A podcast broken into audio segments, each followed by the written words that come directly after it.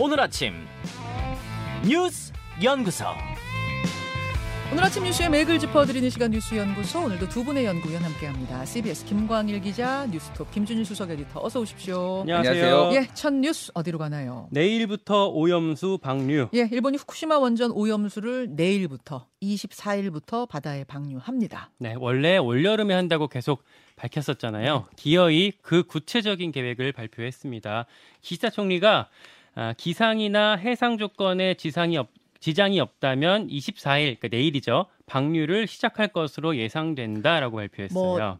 영시 땡치면 방류하는 거예요? 시간은 어떻게 돼요? 정확한 시간은 내일 아침 바다 사정을 보고 아, 결정할 거라고 그래요, 합니다. 그래요? 최근의 상황이 속전속결이었어요. 아마 한미일 정상회담에서 한국과 미국의 승인을 얻었다고 판단한 것 같고요. 음. 기사 총리가 토요일에 미국에서 일본으로 귀국했거든요. 예, 예. 바로 다음 날인 일요일에 후쿠시마 원전을 시찰했고 월요일에 어민들까지 만난 뒤에 가기, 그러니까 우리로 치면 국무회의죠. 네. 이걸 열어서 방류 시점을 확정했다고 합니다. 음. 이 오염수가 다핵종 제거 설비가 알피스, 알프스를 거치고 그 다음에 바닷물에 어, 희석한 뒤에 해저 터널 통해서 원전 앞바다에 뿌리는 거잖아요. 그렇죠.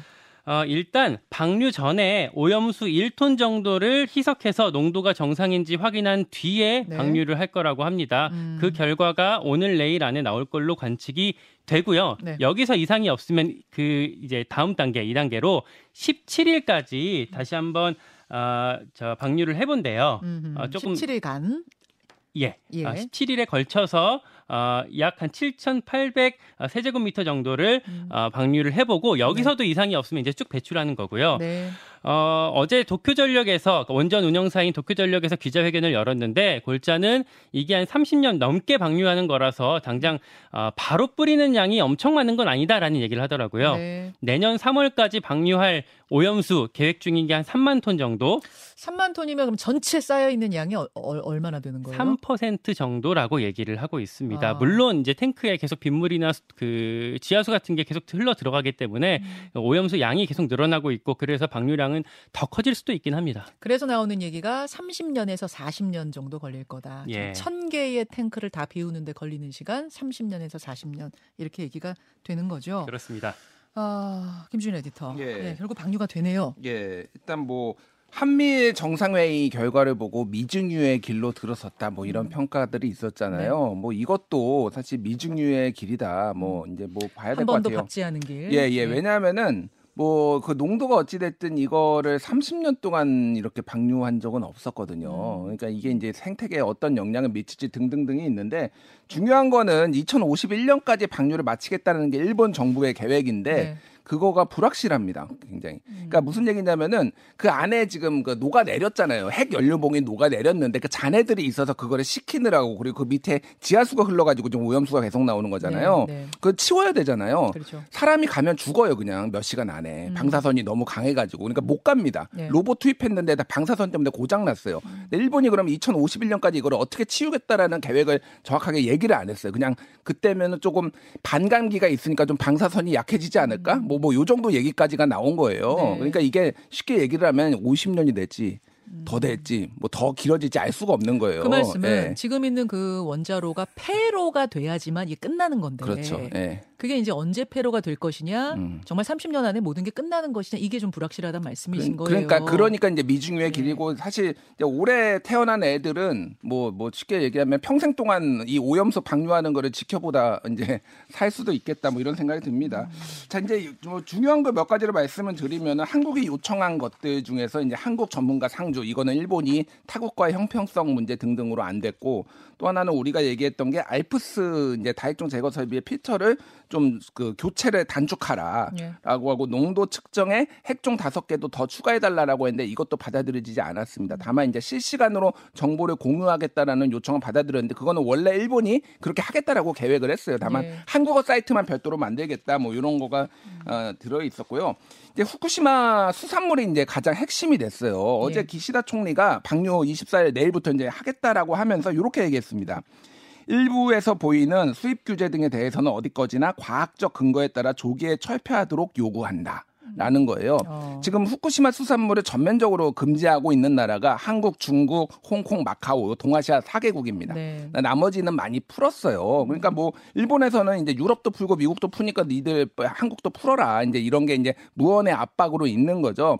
다만 이제 독성 물질이라는 거는 그런 겁니다. 그러니까 양과 노출의 기간이 되게 중요하거든요. 음. 그러니까 중국은 전세, 그러니까 일본 수산물, 농수산물 수입 1위 국가고 네. 홍콩도 2, 3위 국가예요. 네. 한국은 전 세계 수산물 1위, 소비 1위입니다. 그러니까 음. 1인당 수산물. 그러니까 예를 들면은 북유럽에서 그 일본 수산물을 수입을 했는데 그게 후쿠시마 수산물이 돼가지고 방사선이 뭐 능이 방사선이 있는데 그게 지속적으로 노출될 가능성은 거기는 없다고 본 거죠. 음. 얼마나 먹겠습니까? 근데 한국이나 중국은 엄청 많이 먹으니까 이거에 대한 위험성이 있는 건데 문제는 이제는 우리가 지금 후쿠시마 수산물을 금지하고 있는데 이미 과학적이라고 얘기를 했잖아요.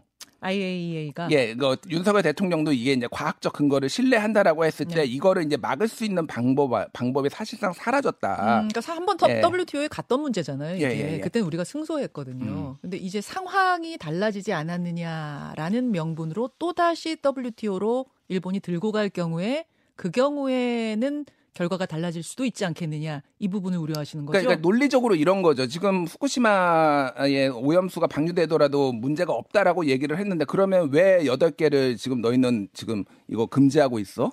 한국한테 이제 물어볼 수가 있는 거죠. 당연히 음. 네, 네. 일본 입장에서는 그리고 이제 최악의 경우에는 한일 관계가 안 좋아지면은 WTO 제소로 다시 갔을 경우에는 매우 높은 확률로 한국이 개- 깨진다. 뭐 이런 알겠습니다. 전문가들의 얘기가 지금 나오고 있습니다. 예. 자, 뭐 우리 정부는 어, 최소한 윤석열 대통령 임기 안에는 후쿠시마 수산물 수입 허가하는 일은 없을 거다. 몇 번이나 확인했습니다만 일본의 입장이 어떻게 나올지에 따라서는 이게 또뭐 쟁점이 될 수도 있다. 그 부분 말씀해 주셨어요. 오늘 이 이야기는 오늘 인터뷰 통해서 조금 더 풀어가기로 하고 아, 김광 기자 다음 예. 이슈로 가죠. 이재명 3자 뇌물 입건. 검찰이 민주당 이재명 대표를 3 제3자 뇌물죄 제3자 뇌물 혐의로 입건을 했는데 이번에는 쌍방울이에요. 네, 맞아요. 우리 계속 말씀드렸던 이화영 전 지사가 어, 재판받고 있던 거 있었잖아요. 뭐 이혼 법정이다, 뭐 법무법인 해광 변호사가 사임했다 했던 거. 이게 이제 쌍방울 재판인데 그걸 검찰도 일부를 아직 수사하고 있거든요. 예. 그 수사를 하는 팀에서 이재명 대표를 조사하고 있는 거고 최근에 이재명 대표를 입건, 그 즉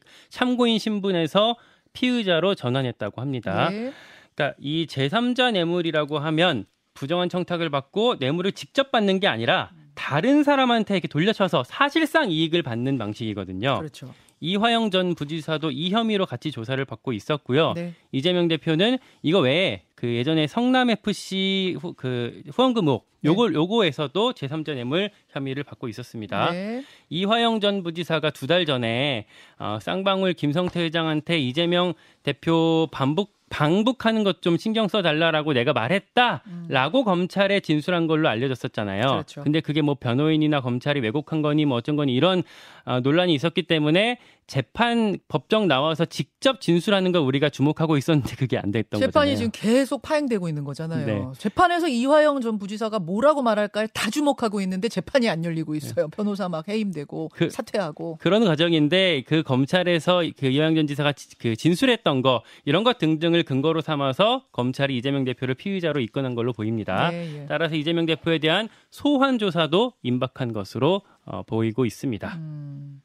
자, 김준일 에디터. 네. 어, 결국 이렇게 되면 이제 구속영장 청구가 눈앞으로 온 것인가? 음. 그렇게 되면 민주당은 어떻게 국회에서 대응할 것인가? 뭐 이런 이야기로 연결이 되는 거잖아요. 그러니까 많이 얘기가 나왔죠. 그 얘기는 이제 그래서 이제 9월 달에 청구할 가능성이 상당히 높다라는 것까지 나왔는데 어제 그 김성태 쌍방울 전 회장의 공판이 그러니까 증인 신문이 됐어요. 그러니까 정확하게는 이화영 부지사 재판이 지금 파행이 될뭐 예. 상황이었잖아요. 근데 재판부가 국선 변호 인 지정하고 예. 바- 공판합시다라고 해가지고 진행이 됐어요. 음, 그래서 음. 증인으로 지금 어, 김성태 전 회장이 나온 거죠. 본인이 피의자기도 하면서 증인으로 나온 거죠. 음. 여기서 이제 에, 되게 중요한 얘기들이 뭐 기존에 나왔던 주장이기도 한데 중요한 얘기들이 많이 나왔어요. 일단은 김성태 씨 입에서 예, 김성태 예. 입에서 예. 이를테면은 이재명 대표가 쌍, 어, 경기도지사가 쌍방울 방북 비용 대납 사실 모두 알고 있었다 이런 주장을 했었거든요. 음. 그거에 근거로 예를 들면은 2020년 3월에 모친상 예, 방용철 쌍방울 부회장에게 이 대표가 고맙다라고 취, 취, 어, 취지에 이제 얘기를 했던 모친상에서 만났는데 예, 이 대표 모친상에서 아. 만났는데 그러니까 본인이 간 건 아니고 바- 부회장이 갔는데 갔는데. 고맙다라고 얘기한 거 그리고 음. 김용 당시 경기도 대변인과 만난 자리에서 김용이 방북 비용 대납법을 알고 있다 고맙다는 취지로 얘기했다라는 거 어. 뭐 이런 것들을 봤을 때 이, 이재명이 알고 있었다라는 거고 그러니까 그리고 이화영 전 지사 입에서 음. 직접적으로 뭐가 나오냐를 보고 있었는데 그 재판은 열리지 않았지만 즉 이화영 전 지사 입에서 나오진 않았지만 그 재판이 열렸는데 거기에 증인으로 나온 거죠 김성태가 아 그렇죠. 그러니까 예, 이화영 예, 전 지사 예. 거기에 대해서 진술하진 않았잖아요. 그 진술하진 않았죠. 진술은. 예, 예, 예. 그럼에도 불구하고 이런 것들로 봤을 때 이제 입건할 수 있다 이렇게 판단했다고 보면 돼요. 그렇죠. 그러니까 이화 그러니까 이화영은 입을 안 열었지만은 음. 네. 김성태가 다 얘기를 했고 기존에 했던 주장이기도 하고 그러니까 이제 이게 가능했다라고 네. 그러니까 이화영 필요 없다 이렇게 판문대로 쉽게 얘기하면 민주당의 시간 질질 끌 것 같으면은 그냥 우리 이거 음. 이 김성태 진술로 기소하겠다 이제 이렇게 이해를 하시면 될 것 같고 이제 그림이네요. 이게 이제 파장이 이제 아까 네. 얘기했듯이 네. 예, 구속영장 청구 요걸로 이제 이어질 것으로 보입니다. 그러니까 쌍방울 건 이야기 나올 때마다 사실 이재명 대표가 언급됐기 때문에 이제 어떤 분들은 아니 쌍방울 건으로 뭐 그것도 입건됐던 거 아니야 이렇게 생각하시는 분도 계신데 사실 이재명 대표가 쌍방울 건으로 입건되는 건 이번 처음인 거예요. 처음입니다. 처음인 네. 거예요. 자, 요 이야기는 잠시 후에 아, 뭐 친명계 대표 친명계 의원이죠 김영진 의원 오늘 초대했거든요. 자세한 이야기 좀 나눠 보겠습니다. 다음으로 가죠. 서희초 사건 부모는 경찰, 검찰. 어, 그 서초구 서희초등학교 교사 A 씨가 스스로 목숨을 끊으면서 지금 이, 이 교권과 관련된 논란들이 시작된 거 아닙니까? 네. 연필로 어떤 아이가 이제 다른 아이를 이렇게 뭐 포- 폭행했다, 긁었다. 이, 이것을 이제 어떻게 해서 선생님이 중간에 조정하고 이런 과정에서 문제가 생겼다. 이렇게 우리 알고 있었어요. 그래서 선생님에게 뭐 전화를 걸고 뭐 이렇게 좀 선생님 못 살게 군 거 아니야라고 의심받는 그 부모는 누구야? 처음부터 그게 굉장한 우리 관심거리였는데 이제 알려진 겁니까? 그러니까 지금까지 그게 알려지지 않고 있다가 어제 어, 처음 나왔습니다. 이 연필 사건이라고 이제 부르는 말씀하셨던 그 사건인데 가해 학생의 엄마가 경찰관 그리고 아빠는 검찰 수사관인 것으로 확인이 됐습니다. 음. 이 A 교사랑 직접 연락한 게 엄마였고요. 네. 여기서 해결이 안 되니까 그 다음 날 아빠가 학교 가서 A 교사를 만났다고 합니다. 음. 그러니까 이런 게 이제 나오기 때문에 경찰이 처음에 네. 그 A 교사 사망 원인을 그냥 개인사라고 설명하고 또 수사에서도 범죄 혐의 점을 발견하지 못했다 이렇게 했던 게 제 식구 감싸기 아니냐라고 해서 유가족들이 지금 반발하고 있다고 하고요. 아. 그러니까 물론 그 제가 조금 알아보니까 부모가 이 사건 처리에 영향을 끼칠 수 있는 보직은 아니었고요. 예. 특히 뭐 이렇게 어 알려진 사건에서 어 이렇게 알려진 사건에서 경찰 조직이 그렇게 하긴 쉽지는 않아요. 음, 음. 어, 근데 그러니까 고위급 경찰은 아니라는 거예요. 고위급 경찰은 아니, 아니? 아닙니다. 예, 예. 예. 근데 이제 상대가 경찰, 어, 검찰이라는 점이 네. 어, A 교사한테 더 큰 압박이 어, 될 수 있을 거라는 생각도 할 수가 있을 것 같습니다. 예. 그리고 수사, 수사에 대한 신뢰도는 아무래도 더 떨어질 수밖에 없을 것 같습니다. 그러니까 더 철저히 조사해야죠. 예. 사실은 처음에 경, 정치인이다. 뭐 이래가지고 일파만파 더 음. 사건이 커지기도 했었는데 정치인 아니고 엄마는 경찰, 아빠는 검찰의 수사관. 예. 예, 음. 이렇게 되는 겁니다. 김준일 에디터. 그러니까 이게 그냥 엄마가 이제 모친이 단순히 경찰이 아니라 그러니까 간부예요, 간부. 경위로 지금 확인이 돼. 확인이 경위. 된- 예, 경위급이고요. 경찰청 본청에서 지금 뭐 오마이뉴스나 보도에 따르면은 어 디지털 포렌식을 담당하는 수사부서에 있다라고 합니다. 아하. 그러니까 이게 이제 문제가 될 수 있는 거죠. 그러니까 소위 얘기해서 이게 단순히 다른 업무도 아니고 뭔가 수사 업무와 관련된 사람인데 이게 경찰이 제대로 수사가 되겠냐 이제 의- 이런 뭐 의혹들이 나오고 있어요. 그래서 지금 유족들이 특히 이제 경찰 수사 못 믿겠다라고 음. 얘기를 하고 있는 상황이에요. 그래서 초기에 이를테면은 이런 식으로 경찰이 보였던 것도 하나하나씩 의심을 받고 있어요. 예를 들면은 이게 경사, 경찰이 사건 초기에는 이 서희초 교사의 죽음을 개인사로 다- 사실상 단정을 하고 기자들에게 보도 자제를 요청을 했는데 음. 뭐 그럴 수도 있다라고 보거든요. 근데 이게 이제 경찰이 있다라고 보니까. 다 이게 이게 다 하나씩 의심을 받는 상황입니다. 그래서 그 뭐죠? 뭐 왕의 DNA 거기도 이제 교육부 5급 공무원. 사무관이잖아요. 그러니까 그러니까 아는 놈들이 더하다 정말. 그러니까 정말 이- 뭐 그런 얘기를 안 할 수가 없을 것 같아요. 예. 여기까지 전해드렸습니다. 두 분 수고하셨 습니다. 고맙습니다. 감사합니다. 김현정의 뉴스쇼는 시청자 여러분의 참여를 기다립니다. 구독과 좋아요, 댓글 잊지 않으셨죠?